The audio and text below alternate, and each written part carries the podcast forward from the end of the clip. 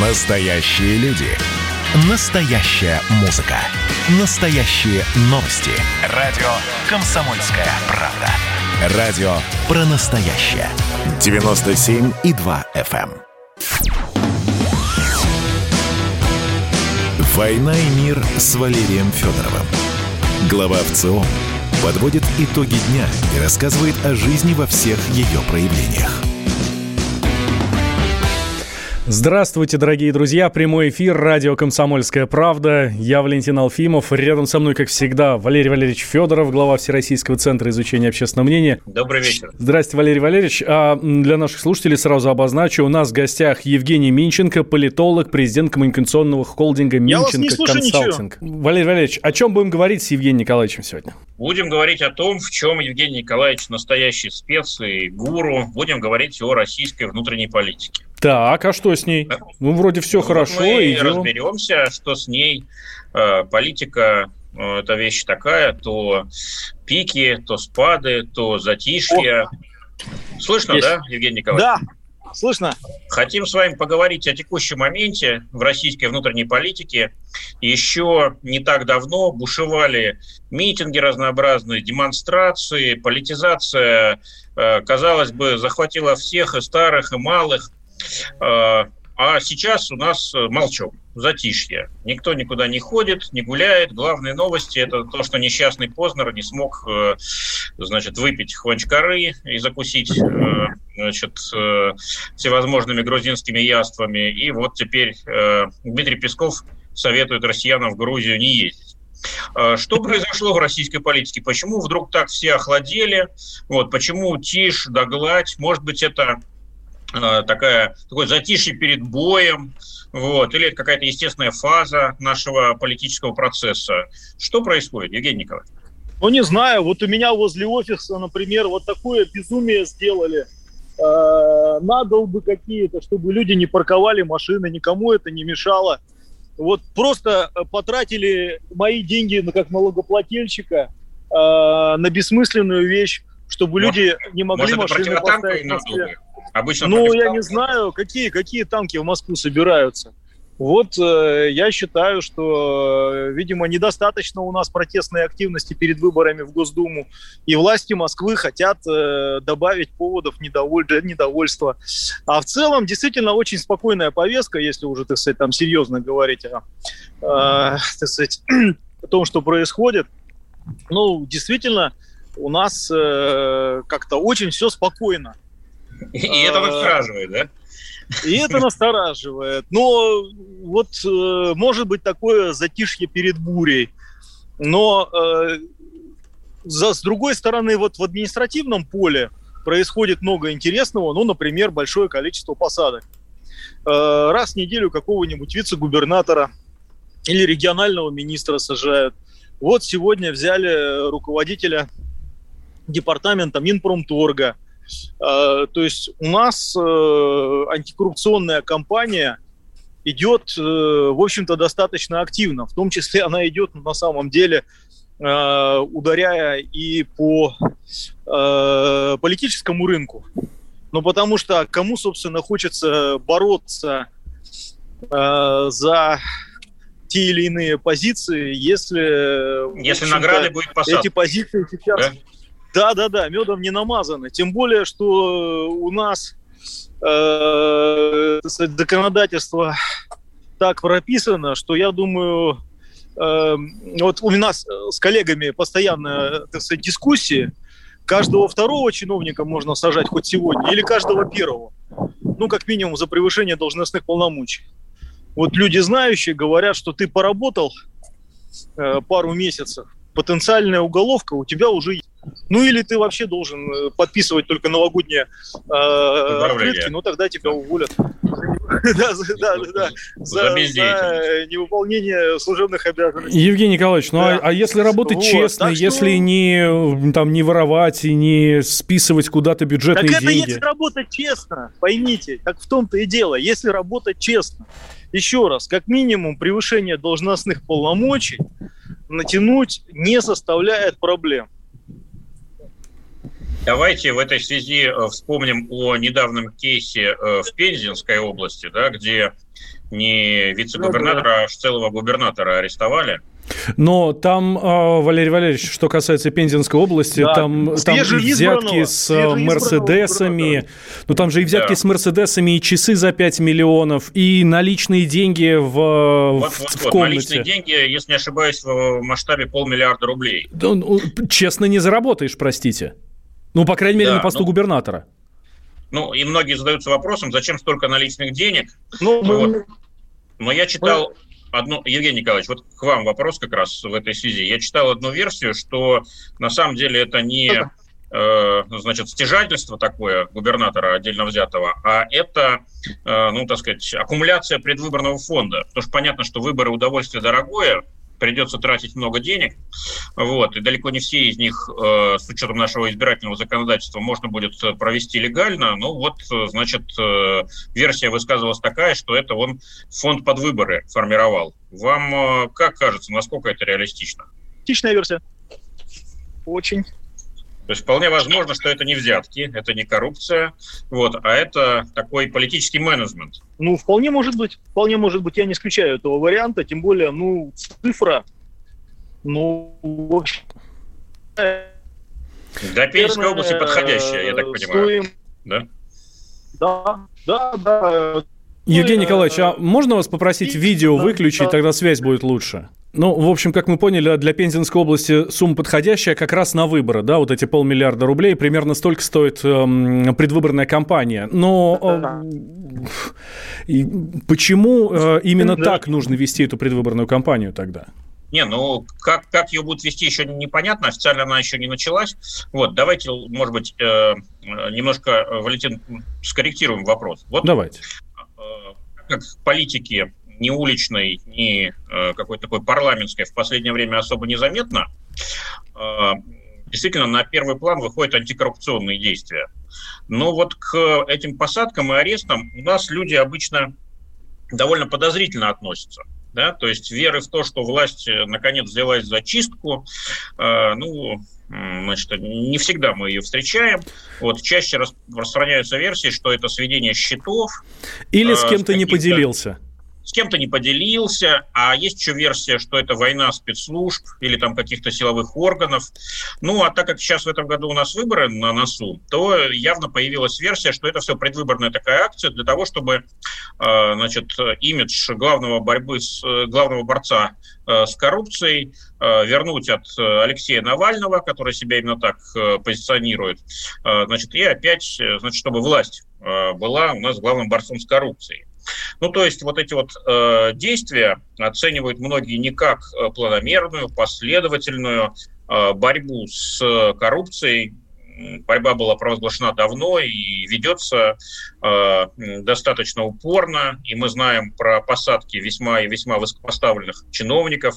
Даже министры были у нас. Один сидит до сих пор, министр экономики целый.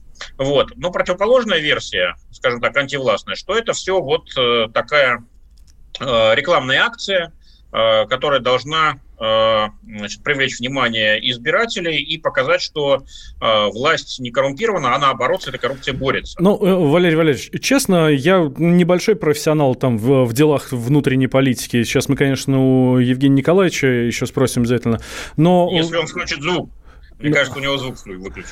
Вот, но, слушайте, эта версия разбивается ровно о том, что в я не знаю, там в... Э, если бы это была первая посадка за последние несколько лет, ну или там вообще в истории, тогда да, тогда было бы понятно. Но у нас регулярно, э, вот э, Белозерцев, он какой ну, по счету там, 11 да, хотя есть некоторая версия, что 16-й губернатор. Первый. За ну, пандемический год первый. Это, да. А, да, а до этого давайте вспомним. В среднем получается действительно по одному губернатору в год. Ну, все пока в, да. рамках, э, в рамках статистики.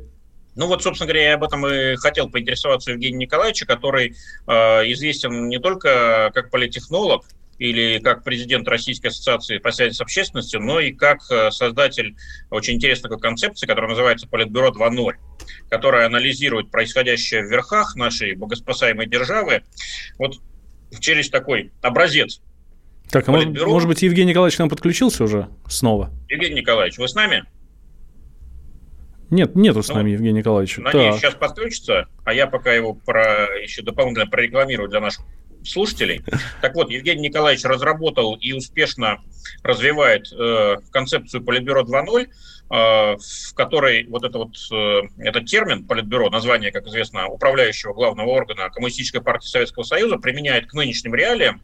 Вот, и каждый раз э, с определенной регулярностью говорит, так, э, в Политбюро вошел такой-то чиновник или такой-то бизнесмен, э, так сказать, богатый, или нет, вышел он из политбюро, его влияние снизилось и так далее.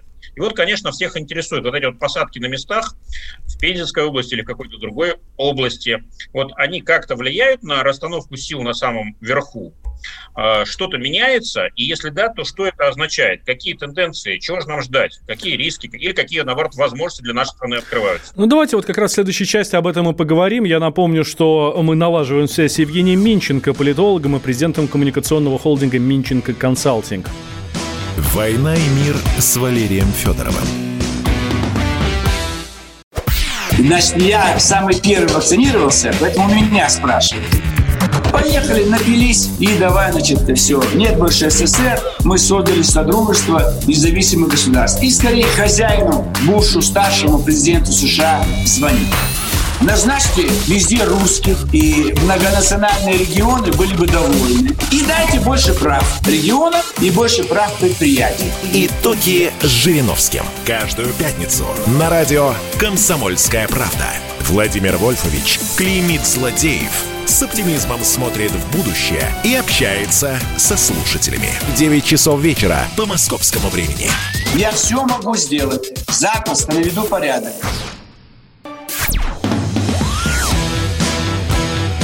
«Война и мир» с Валерием Федоровым.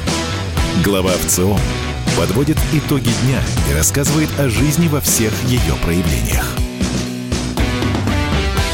Прямой эфир комсомолки. Я Валентин Алфимов. Рядом со мной Валерий Федоров, глава Всероссийского центра изучения общественного мнения.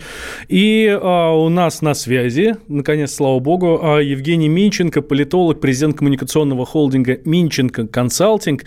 И, Валерий Валерьевич, как там Политбюро 2.0 звучит титр Евгения Николаевича? А, создатель концепции Политбюро 2.0. Вот, вот, именно так. Евгений Николаевич, что говорит о состоянии дел в Политбюро 2.0 э, последние аресты и посадки?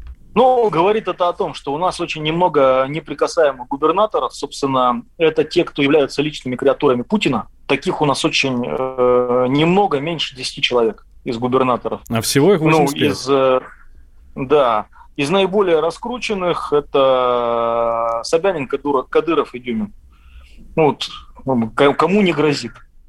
А дальше это люди, которые в прямом контуре членов Политбюро 2.0. Ну и, соответственно, большой круг людей, которые э, в эти обоймы не входят и, соответственно, не обладают этим статусом. Ну, вот, э, а Белозерцев, Белозерцев не входит, да? Белозерцев, э, ну, назначался он при Володине как кураторе внутренней политики. Эм, я так понимаю, что была какая-то опосредованная поддержка со стороны группы Шойгу, но э, ни там, ни там он, собственно, не был таким вот э, именно плотным представителем группы. Ну, например, у Володина есть Радаев, это вот, ну, именно его прямая креатура. У Шойгу есть да, Радаев – это Саратовская область.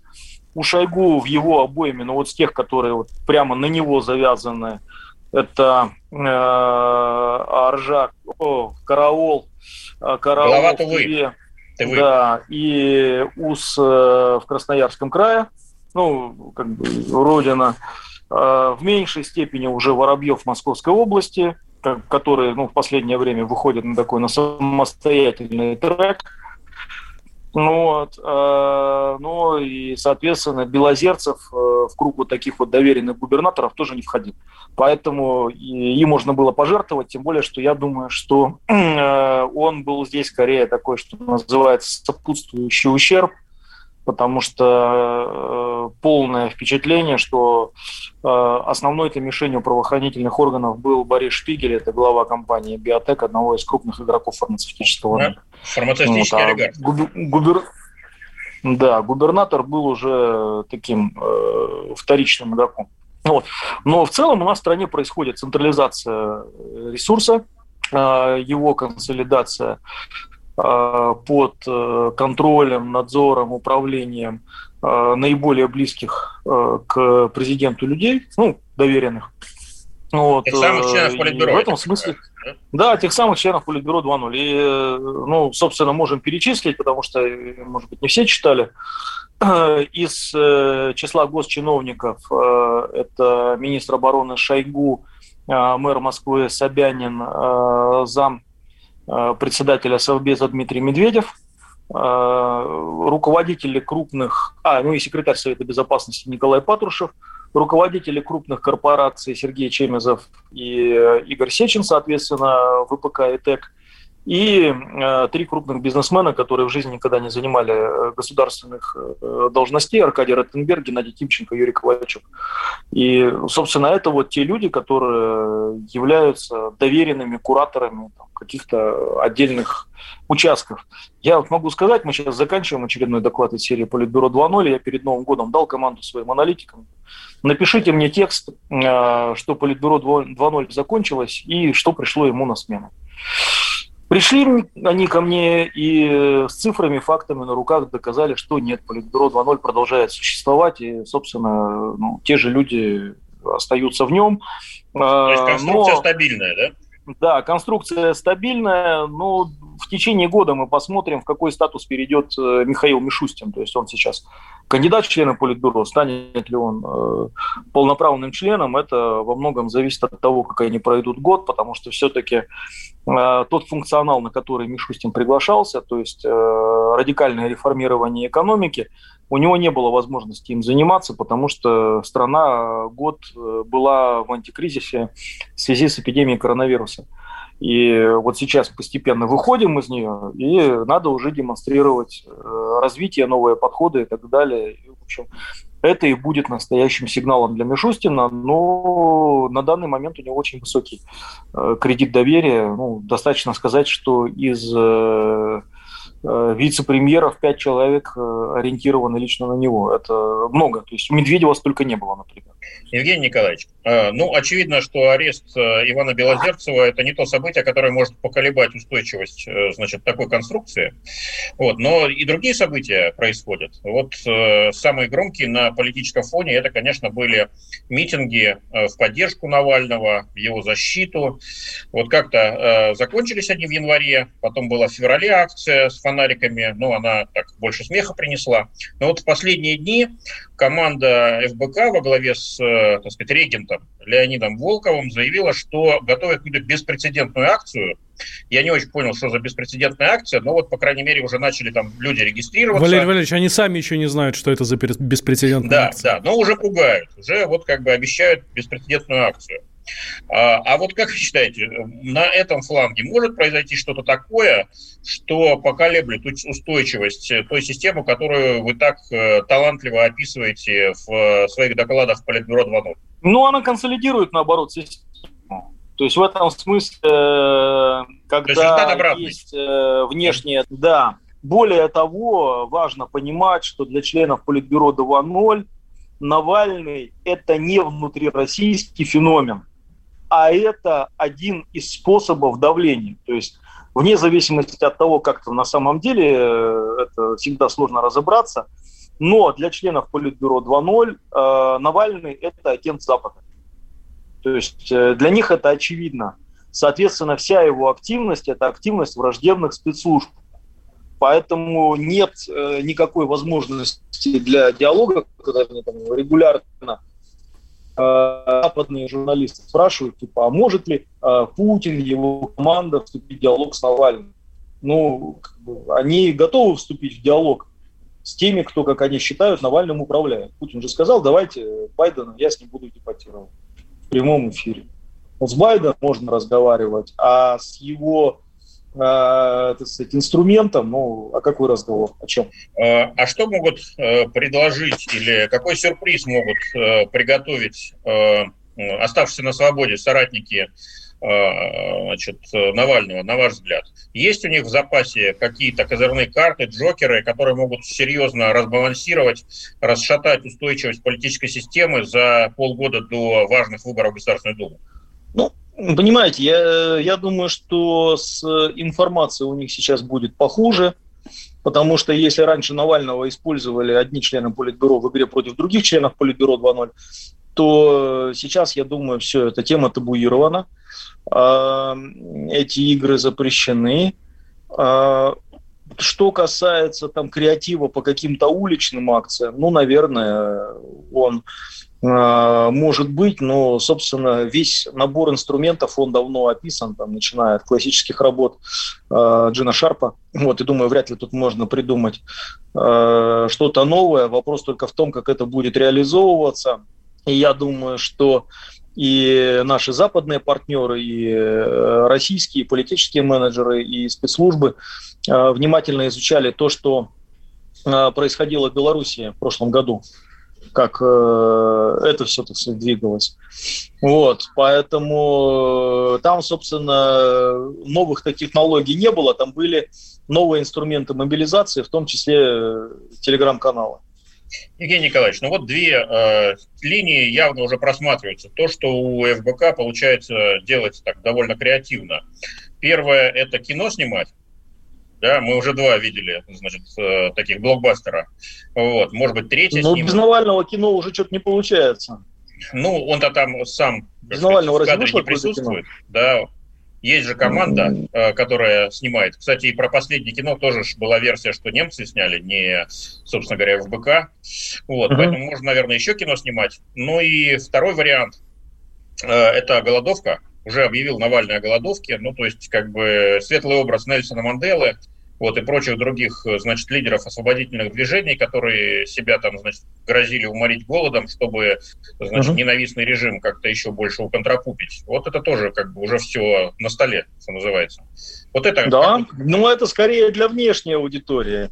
Я не думаю, что это как-то серьезно повлияет на внутриполитическую ситуацию, а для внешней аудитории, да, я думаю, что э, будут там э, заявления, в том числе, я думаю, на, на уровне э, вполне возможно даже руководителей государств. Но, собственно, это уже было на примере, скажем, Юлии Тимошенко, э, бывшего премьер-министра на Украине, которого Янукович посадил. Ну и то э, там, там скорее э, были Э, движения со стороны отдельных депутатов. Но тут, я думаю, несмотря на то, что Навальный далеко не бывший премьер-министр, но уровень радушного приятия, его был выше, чем, например, принятие в свое время, в общем-то, вполне легитимного, имеющего электоральную поддержку политика на Украине. Да, Евгений Николаевич, спасибо большое. Евгений Минченко, политолог и президент коммуникационного холдинга Минченко Консалтинг был с нами на связи. Мы с Валерием Валерьевичем вернемся после новостей. «Война и мир» с Валерием Федоровым.